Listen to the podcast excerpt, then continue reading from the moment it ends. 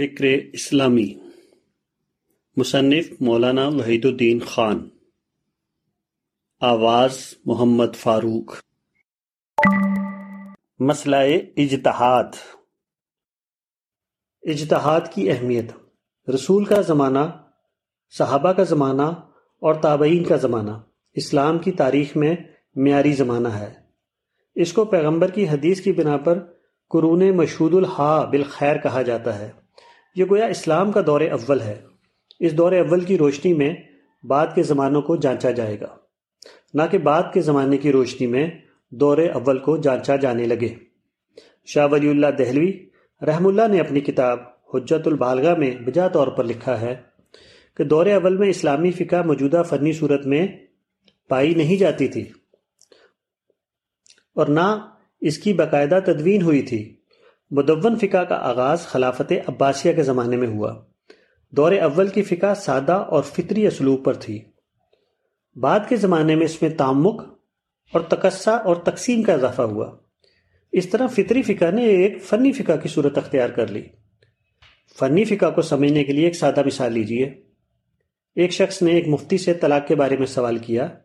سوال یہ تھا کہ فراکین کے درمیان اگر مسلک کا اختلاف ہو یعنی ایک حنفی ہے اور دوسرا غیر حنفی۔ ایسی صورت میں قاضی کیا فیصلہ کرے گا؟ اور اس کا فیصلہ کس طرح ان کے اوپر نافذ ہوگا؟ مفتی نے جواب دیا، امور مجتہد فیہا میں فقہ نے قاضی کے فیصلے کو رافع خلاف قرار دیا ہے۔ یہ کسی سوال کے جواب کا فنی انداز ہے۔ یہ انداز بعد کے زمانے میں رائج ہوا۔ صحابہ و تابعین کے زمانے میں جواب کے لیے اس انداز کا رواج نہ تھا۔ اس مخصوص اسلوب کو اگر علم فقہ کا لازمی جز سمجھ لیا جائے، تو اس کے بعد یہی ہوگا کہ اگر اس فنی اسلوب میں کمال رکھنے والے لوگ موجود نہ ہوں، تو کہنے والے کہیں گے کہ فقی غور و فکر کا دروازہ بند کر دو، کیونکہ اب اس کے اہل افراد دنیا میں پائے نہیں جاتے۔ اس تفنین نے فطری دین میں غیر فطری مسائل پیدا کر دیے۔ مثلا ایک مسئلہ یہ تھا کہ شریعت میں استدلال کی بنیاد کیا ہے۔ اس میں فنی غوض کر کے فقہ نے چار اصول وضع کیے۔ عبارت نس دلالت نس اشارت نس اقتضاء نس مگر میں سمجھتا ہوں کہ یہ ایک غیر ضروری تدقیق ہے۔ اس چار کو ہم سادہ طور پر صرف دو میں بیان کر سکتے ہیں یعنی منصوص استدلال اور استمباتی استدلال۔ جو استدلال براہ راست کسی نس پر مبنی ہو۔ وہ منصوص استدلال، جو استدلال کسی نس سے مستنبت کیا جائے، وہ استمباتی استدلال۔ اجتہاد کے معاملے میں بھی اس طرح کی تدقیق کر کے اس کو غیر ضروری طور پر پچیدہ بنا دیا گیا ہے۔ اس مصنوعی پیچیدگی نے چوتھی صدی ہجری میں یہ ذہن پیدا کیا کہ اب ہمیشہ کے لیے اجتہاد کا دروازہ بند ہو چکا ہے، کیونکہ اجتہادی صلاحیت کے لوگ دنیا میں باقی نہیں رہے۔ حالانکہ اجتہاد کو اگر اس کے فطری مفہوم میں لیا جائے، تو اس کا دروازہ بند ہونے کی بات بالکل بے معنی نظر آئے گی۔ کیونکہ اجتہاد محض ایک شرعی مسئلہ نہیں ہے، بلکہ وہ ایک ضرورت حیات ہے۔ اجتہاد دراصل استمباد ہی کی اعلیٰ صورت ہے، اور استمباد ایک ایسی انسانی ضرورت ہے جس سے کسی بھی حال میں اور کسی بھی معاملے میں مفر ممکن نہیں۔ قدیم زمانے میں اقتصادی معاملات کے لیے سونے اور چاندی کے سکے کا رواج تھا، جن کا نقل و حمل سخت مشکل تھا۔ بیسویں صدی کے آغاز میں کاغذی نوٹ کا عمومی استعمال شروع ہوا، جس نے اس مسئلے کو نہایت آسان بنا دیا۔ خالص فنی اعتبار سے نوٹ کا جائز ہونا مشتبہ تھا، مگر عوام نے اس کے جواز کے لیے علماء کے اجتہاد کا انتظار نہیں کیا۔ نوٹ کے آتے ہی لوگوں نے فوراً اس کو قبول کر لیا۔ یہ واقعہ بتاتا ہے کہ اجتہاد کس طرح ایک ضرورت حیات ہے۔ اور جو چیز ضرورت حیات کی حیثیت رکھتی ہو، وہ اس وقت تک باقی رہے گی جب تک خود حیات باقی ہے۔ نہ اس کا دروازہ بند ہونے کا سوال ہے اور نہ اس کی کنجی گم ہونے کا۔ اجتہاد کا لفظ جوہد سے بنا ہے۔ جوہد کے میں نے کوشش کے ہیں۔ اور اجتہاد کے میں نے زیادہ کوشش کے ہیں۔ اجتہاد فی الامر کا مطلب یہ ہے کہ آدمی نے فلاں معاملے میں انتہائی کوشش کی۔ اس میں اس نے اپنی پوری صلاحیت استعمال کر ڈالی۔ شریعت کے مسائل میں جب اجتہاد کا لفظ بولا جائے تو اس کا مطلب ہوتا ہے اپنی پوری کوشش صرف کر کے متعلقہ معاملے میں شرعی حکم معلوم کرنا۔ مجتہد کی دو بڑی تقسیم کی گئی، مجتہد مقید اور مجتہد مطلق۔ مجتہد مقید وہ ہے جو پیش آمدہ حالات میں مروجہ فقی مسالک میں سے کسی مسلک کا پابند رہ کر فتویٰ دے۔ وہ اپنے اختیار کردہ مسلک سے باہر نہ جائے۔ مثلا فقہ حنفی میں ایک مجلس کی تین طلاق کو تین مانا جاتا ہے۔ اب مسلک حنفی سے وابستہ مجتہد اسی کی پیروی میں فتویٰ دے گا۔ وہ کسی حال میں اس سے باہر نہیں جائے گا۔ مجتہد مطلق وہ مجتہد ہے جو کسی مسلک فقہ یا کسی امام کی پیروی نہ کرے، بلکہ معاملہ پیش آنے کے بعد براہ راست شری دلائل کی روشنی میں از خود مسائل و احکام کا استمباد کرے۔ ان دونوں اصطلاحوں میں مقید اور مطلق کا تعین مسالک کے فقہ کی نسبت سے ہے۔ یعنی مروجہ مسالک فقہ کا پابند رہ کر مسئلہ بیان کرنے والا مجتہد مقید اور مروجہ مسالک فقہ کی پابندی کے بغیر مسئلہ بیان کرنے والا مجتہد مطلق۔ اس کے بعد مزید تدقیق کر کے مجتہد مقید کی کئی قسمیں بنائی گئی ہیں۔ مثلا، مجتہد منتصب، مجتہد تخریج، مجتہد ترجیح، مجتہد نقطیہ۔ شاہ ولی اللہ دہلوی رحم اللہ نے اپنی کتاب عقد الجید فی الحکام الاجتہاد و تقلید میں مجتہد کی یہ قسمیں بتائی ہیں۔ لیکن اگر تدقیق کا طریقہ اختیار کیا جائے تو اس فہرست میں مزید اتنے ہی مجتہدین کا اضافہ کیا جا سکتا ہے جتنا کہ بیان کیا جاتا ہے۔ اس معاملے کو اگر فطری انداز سے دیکھا جائے تو بنیادی طور پر مجتہدین کی صرف دو قسمیں قرار پائیں گی۔ میں ان کو کلی مجتہد اور جزئی مجتہد کہوں گا۔ جزی مجتہد وہ ہے جو شریعت کے فروحی احکام میں مسلمہ فقی اصولوں کے مطابق اجتہاد کرے۔ کلی مجتہد وہ ہے جو کسی پیش آمدہ صورت معاملہ میں رواجی ڈھانچے سے اوپر اٹھ کر شریعت کے وسیع تر اور گہرے تقاضوں کو سامنے رکھتے ہوئے تخلیقی نویت کا ایک اصول واضح کر سکے۔ رسول اور اصحاب رسول کی زندگی میں جس طرح تمام معاملات و مسائل کے لیے نظیریں موجود ہیں، اسی طرح جزی اجتہاد اور کلی اجتہاد کی نظیریں بھی موجود ہیں۔ ان نظیروں اور مسالوں کا مطالعہ کر کے بعد کے زمانوں کے لیے رہنمائی حاصل کی جا سکتی ہے۔ جزی اجتہاد کا ایک واقعہ یہ ہے کہ غزوہ خندق سے فراغت کے بعد ذوالقدہ پانچ ہجری میں رسول اللہ صلی اللہ علیہ وآلہ وسلم نے یہود کی بستی بنو کریزہ کے محاصرے کے لیے ان کی طرف صحابہ کی ایک جماعت بھیجی۔ ان کو روانہ کرتے ہوئے آپ نے فرمایا کہ تم میں سے کوئی شخص عصر کی نماز اس وقت تک نہ پڑھے جب تک وہ بنی کریزہ کی بستی میں نہ پہنچ جائے۔ مہم روانہ ہوئی تو راستے میں اثر کا وقت آ گیا۔ کچھ لوگوں نے حکم کی لفظی تعمیر کی وہ راستہ طے کرتے رہے۔ یہاں تک کہ جب بنو کریزہ کی بستی میں پہنچ گئے، اس وقت سواری سے اتر کر اثر کی نماز پڑھی۔ کچھ اور افراد کو اندیشہ ہوا کہ اثر کا وقت شاید نکل جائے۔ چنانچہ انہوں نے درمیان میں رک کر اثر کی نماز ادا کی۔ انہوں نے کہا کہ رسول اللہ صلی اللہ علیہ وآلہ وسلم کے قول سے مراد تاجیل سیر تھی، نہ کہ ہر حال میں نماز کی ادائیگی میں تاخیر۔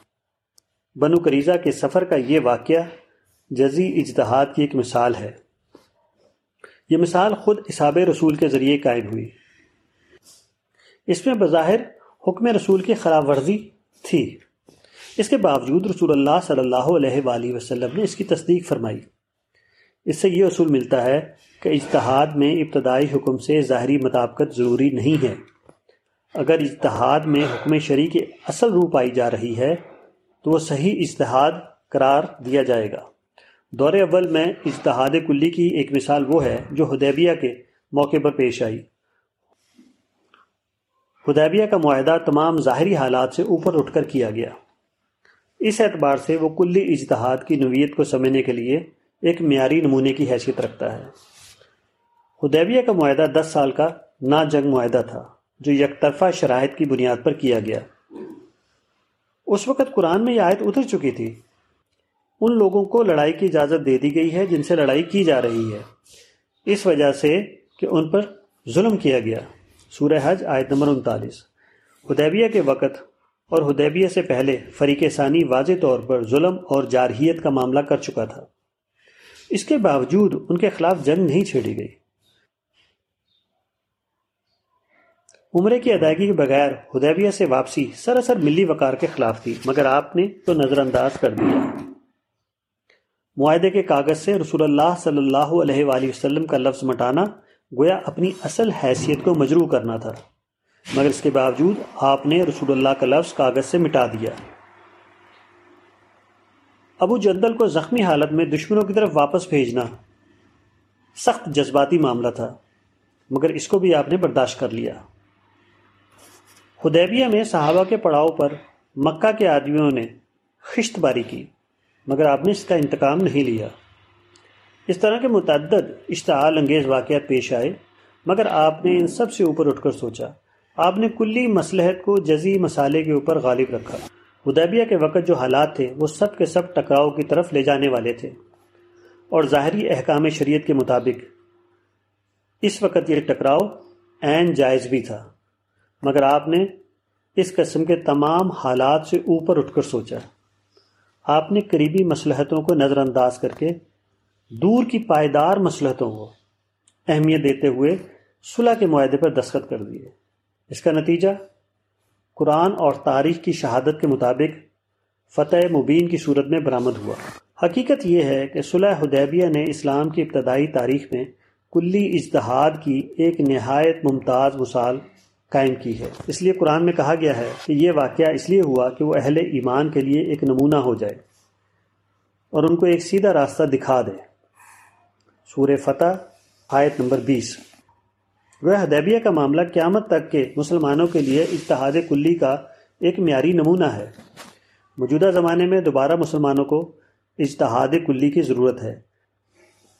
یہ اجتہاد کلی ان کے لیے گویا ایک برتر حل ثابت ہوگا۔ وہ اس طرح ان کے مستقبل کے لیے فیصلہ کن بن جائے گا، جس طرح دور اول میں حدیبیہ کا معاملہ اسلام کی تاریخ کے لیے فیصلہ کن ثابت ہوا تھا۔ پچھلی صدیوں میں بر صغیر ہند میں نیز پوری مسلم دنیا میں مسلم رہنماؤں نے بار بار بڑے بڑے اقدامات کیے۔ ان اقدامات میں غیر معمولی جانی و مالی قربانیاں دی گئیں، مگر یہ تمام اقدامات مکمل طور پر بے نتیجہ رہے۔ اس کی بنیادی وجہ یہ تھی کہ تمام اقدامات جزی اجتہاد کی بنیاد پر کی گئے۔ جبکہ حالات کا تقاضا تھا کہ کلی اجتہاد والی بصیرت کے تحت فیصلہ کیا جائے۔ جزی اجتہاد یا جزی استمباد کی بنیاد کسی ایک حکم شریع پر قائم ہوتی ہے۔ جبکہ کلی اجتہاد یا کلی استمباد مجموعی شرعی مسلحت کو سامنے رکھ کر کیا جاتا ہے۔ مثال کے طور پر حضرت صہیب رضی اللہ تعالیٰ عنہ جب مکہ سے ہجرت کر کر رہے تھے تو ان کے پاس کچھ دینار موجود تھے۔ قریش کے کچھ نوجوانوں نے ان کا راستہ روکا اور کہا کہ ہم ان دیناروں کو لے کر تمہیں مدینے جانے نہ دیں گے۔ اس وقت اگر حضرت صہیب رومی رضی اللہ تعالی عنہ اس حدیث کو یاد کرتے کہ من کتیلا دونا مالہ فہو شہید اور اپنے مال کو بچانے کے لیے قریش کے نوجوانوں سے لڑ جاتے تو یہ جزی استمباد ہوتا۔ مگر انہوں نے وسیع تر اسلامی مفاد کو سامنے رکھتے ہوئے تمام دنار قریش کے نوجوانوں کے حوالے کر دیے۔ انہوں نے مال کو بچانے کی فکر نہیں کی۔ بلکہ اپنی جان کو بچا کر مکہ سے مدینے چلے گئے۔ ان کی یہ روش کلی استمباد کی ایک مثال تھی۔ موجودہ زمانے میں مسلمان دنیا میں جو بڑے بڑے اقدامات کیے گئے، وہ سب کسی نہ کسی آیت یا حدیث کا حوالہ دے کر کیے گئے۔ مگر یہ سب جزی استمباتات تھے، جبکہ اس زمانے میں مجموعی اسلامی مسلحت کو سامنے رکھتے ہوئے کلی استمبات کی ضرورت تھی۔ اس کوتاہی کی بنا پر ان کا استمباد یا اجتہاد، اجتہادی خطا کی مثال بن گیا۔ اورنگزیب عالمگیر نے مختلف طاقتوں سے ٹکراؤ کیا۔ تو اس کے سامنے اسلام کا صرف یہ حکم تھا کہ اسلام دشمن طاقتوں کو زیر کرو۔ اس کے بعد شاہ ولی اللہ دہلوی رحم اللہ نے مرٹھوں کے خلاف جہاد کی اسکیم بنائی۔ سید احمد شہید بریلوی نے سکھوں کے خلاف جہاد کیا۔ علماء دیوبند نے انگریزوں سے جہاد بس سیف کیا۔ اس طرح کے تمام واقعات اسلام کے حکم دشمنوں کا مقابلہ کرو سے مستنبت کیے گئے تھے۔ اسی طرح اقبال کا علیحدہ مسلم اسٹیٹ کا نظریہ اور تقسیم کے بعد اٹھنے والی مسلم پرسنل لا تحریک، بابری مسجد تحریک، اس قسم کی تمام تحریکیں تحفظ شریعت کے حکم سے اخذ کی گئی تھیں۔ مگر موجودہ زمانے میں اسلام اور مسلمانوں کے احیاء کے لیے اس کلی اجتہاد کی ضرورت تھی جو مجموعی مسالے شرع کی بنیاد پر وضع کیا جائے۔ مگر تمام مسلحین صرف جزی استمباد کی حد تک پہنچ سکے۔ وہ شریعت کے مجموعی مسالے کے پیش نظر کوئی کلی استمباد یا کلی اجتہاد کا ثبوت نہ دے سکے۔ اس لیے نہ ان کا استمباد مطابق حال تھا اور نہ وہ کسی حقیقی نتیجے تک پہنچنے کا ذریعہ بنا۔ بعض حالات میں جزی اجتہاد بھی کافی ہو جاتا ہے، جیسا کہ بنو کریزہ کے واقعے میں نظر آتا ہے۔ مگر بعض اوقات ایسے حالات پیدا ہو جاتے ہیں، جبکہ ایسے کلی اجتہاد کی ضرورت ہوتی ہے جس میں مسالہ کلی کی رعایت پائی جاتی ہو۔ موجودہ زمانے میں اسی قسم کے کلی اجتہاد کی ضرورت تھی۔ مگر موجودہ زمانے کے علماء اسلام اس قسم کے کلی اجتہاد تک نہ پہنچ سکے۔ اس لیے وہ ملت کے لیے ایسا اقدام بھی تجویز نہ کر سکے جس میں مسالہ کلی کی رعایت پائی جاتی ہو۔ کلی استمباد کے لیے وہ مجتہدانہ بصیرت درکار ہوتی ہے جس کی توجہ جزیات دین سے زیادہ احساسات دین پر ہو۔ جو احکام شریعت کے ساتھ تاریخ کی طاقتوں کو بھی جانتا ہو۔ جو الفاظ شریعت کے ساتھ اسرار شریعت کی گہرائیوں تک بھی پہنچ چکا ہو، جس کے ایمان نے اس کو وہ فراست ربانی عطا کی ہو، جبکہ آدمی خدا کی روشنی سے دیکھنے لگے، جو علوم الہامی کا عارف ہونے کے ساتھ بصیرن زمانے کے درجے پر فائز ہو۔ یہ وہ عالم شریعت ہے جس کی نگاہ وقتی مسائل سے گزر کر دور تک مسائل تک پہنچ گئی ہو۔ جو قریبی حالات سے زیادہ مستقبل کے حالات پر نظر رکھے، جو کسی اقدام کے ماں بعد نتائج کو بھی سمجھنے کی استعداد رکھتا ہو، جو رد عمل کی نفسیات سے اوپر اٹھ کر سوچ سکے، جو مسائل و مشکلات کے درمیان مواقع اور امکانات کو دریافت کر سکے، جو خواہشات انسانی کے دائرے سے نکل کر فیصلہ خدا بندی کے اشاروں کو پڑھنے والا بن گیا ہو۔ جو اس راز کو جانے کہ کبھی بولنا ضروری ہوتا ہے اور کبھی نہ بولنا۔ کبھی کرنا ضروری ہوتا ہے اور کبھی نہ کرنا۔ جو ظاہری ہنگاموں کے درمیان چھپے ہوئے عوامل کو جانے۔ جو پسپائی کے واقعے کو بھی اقدام کے روپ میں دیکھ سکے۔ دعوی امپائر۔ اورنگزیب عالمگیر نے بر صغیر ہند میں اسلام کا پولیٹیکل امپائر بنانا چاہا۔ مگر طویل ترین زمانے تک ہر قسم کی کوشش اور قربانی کے باوجود وہ یہاں مطلوب پولیٹیکل امپائر بنانے میں کامیاب نہ ہو سکا۔ اس کے بعد سے آج تک تقریباً تین سو سال سے تمام رہنماؤں کا یہی سب سے زیادہ پسندیدہ خواب رہا ہے کہ کوئی اس مقصد کے لیے جہاد بس سیب تک گیا اور کسی کے حالات نے اس کو جہاد بالقلم اور جہاد باللسان تک محدود رکھا۔ تاہم یہ تین سو سالہ کوشش بے حساب، جانی اور مالی قربانیوں کے باوجود سراسر بے نتیجہ رہیں۔ اس کا سبب یہی تھا کہ ان تمام رہنماؤں کا ذہن جزی دائرے میں کام کرتا رہا۔ وہ جزیات سے اٹھ کر کلیات کو اپنی گرفت میں نہ لا سکا۔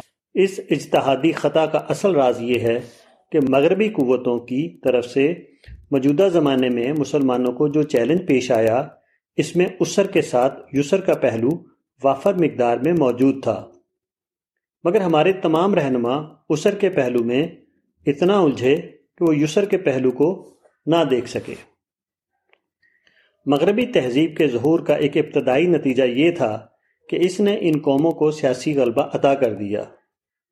مگر اس تہذیب نے انسانی معاملات میں جو انقلاب برپا کیا تھا، اس نے تاریخ میں پہلی بار یہ عظیم امکان کھول دیا تھا کہ پولیٹیکل امپائر سے بھی زیادہ بڑی ایک چیز قائم کی جا سکے۔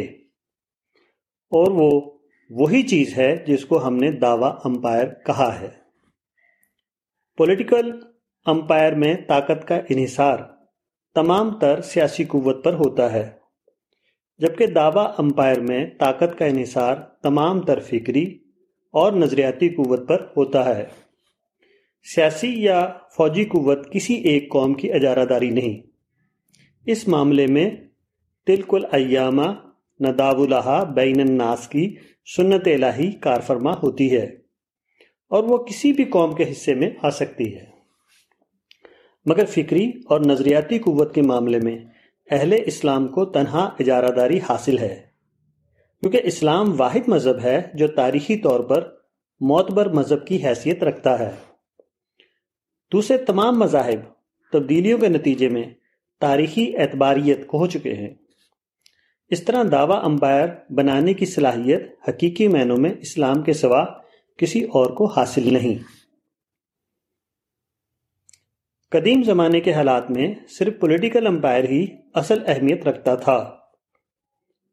اس وقت مسلمانوں نے عالمی سطح پر اپنا ایک پولیٹیکل امپائر بنایا، مگر موجودہ زمانے میں سیاست اور حکومت کی حیثیت ثانوی ہو گئی۔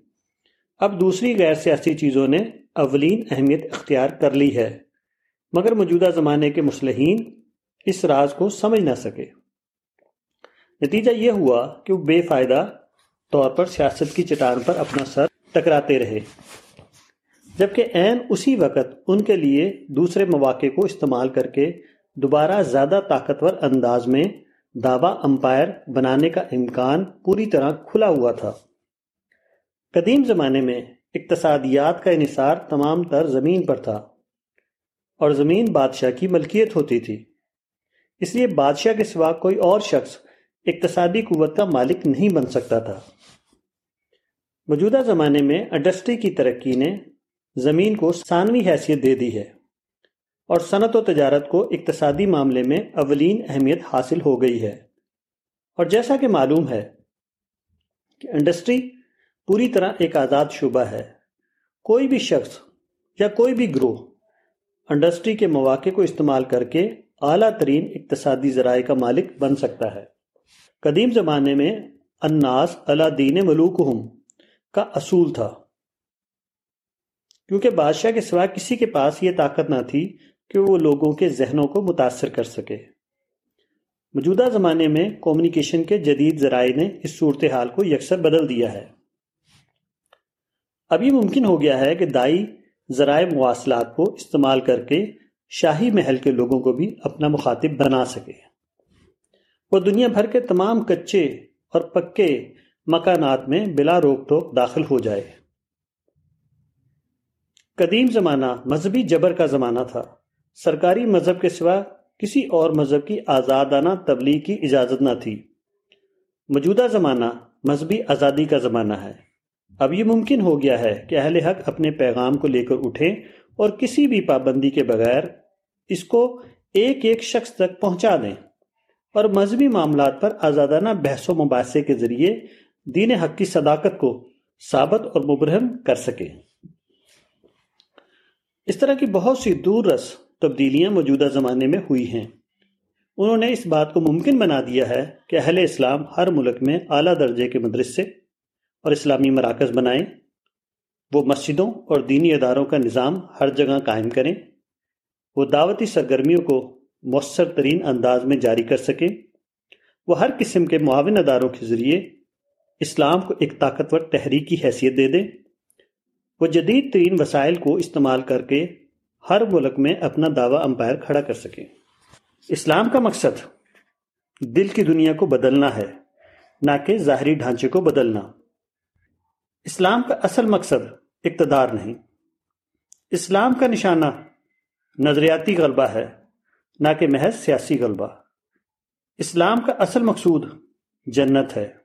اسلام کا اصل مقصود حکومت نہیں۔ قدیم زمانے میں سیاست کا ادارہ ہی واحد طاقت پر ادارہ تھا، اس لیے اسلام کے غیر سیاسی مقصود کو حاصل کرنے کے لیے بھی سیاست سے تعرض پیش آیا۔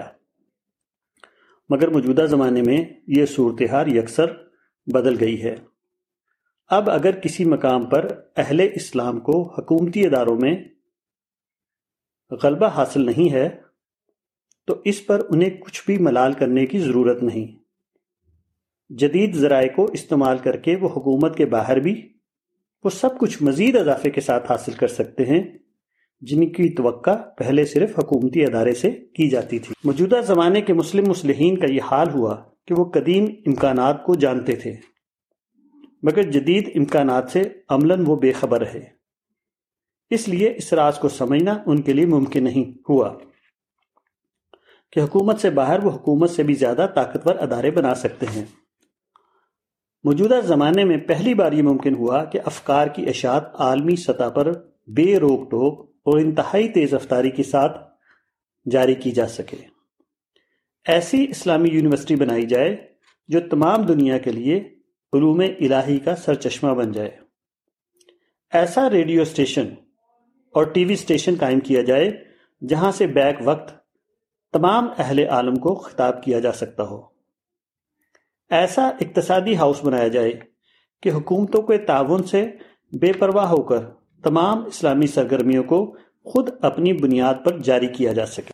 اسی کے ساتھ موجودہ زمانے میں پہلی بار یہ ممکن ہوا کہ اسلامی اخلاقیات کا عمومی مظاہرہ کیا جا سکے۔ جدید طرز کے ہسپتال، جدید طرز کے رفائی ادارے، معذور افراد کے لیے جدید معیار کی سہولتیں اور اس قسم کے دوسرے بہت سے کام حکومت کے اشتراک و تعاون کے بغیر اعلیٰ ترین سطح پر کیے جا سکتے تھے، جیسے کہ بعض قومیں انجام دے رہی ہیں۔ اسی قسم کے مختلف کاموں کے مجموعے کو ہم نے دعویٰ امپائر کہا ہے۔ موجودہ زمانے کے مسلحین اگر کلی اجتہاد کی صلاحیت کے حامل ہوتے تو وہ ان امکانات و مواقع کو دیکھتے۔ اس کے بعد وہ ایسا نہ کرتے کہ سیاست کی قربان گاہ پر قوم کو لے جا کر اس کی ہلاکت کا سامان کرے۔ بلکہ وہ لوگوں کو یہ سبق دیتے کہ جدید امکانات کو استعمال کر کے دعویٰ امپائر بناؤ اور پھر اسلام کو سارے عالم کی فکری قیادت کے مقام پر پہنچا دو۔ یہ دعویٰ امپائر اصلاً غیر سیاسی دائرے میں بنے گا۔ مگر جب وہ بن جائے گا تو وہ بالواسطہ طور پر سیاسی ادارے کو بھی متاثر کرے گا۔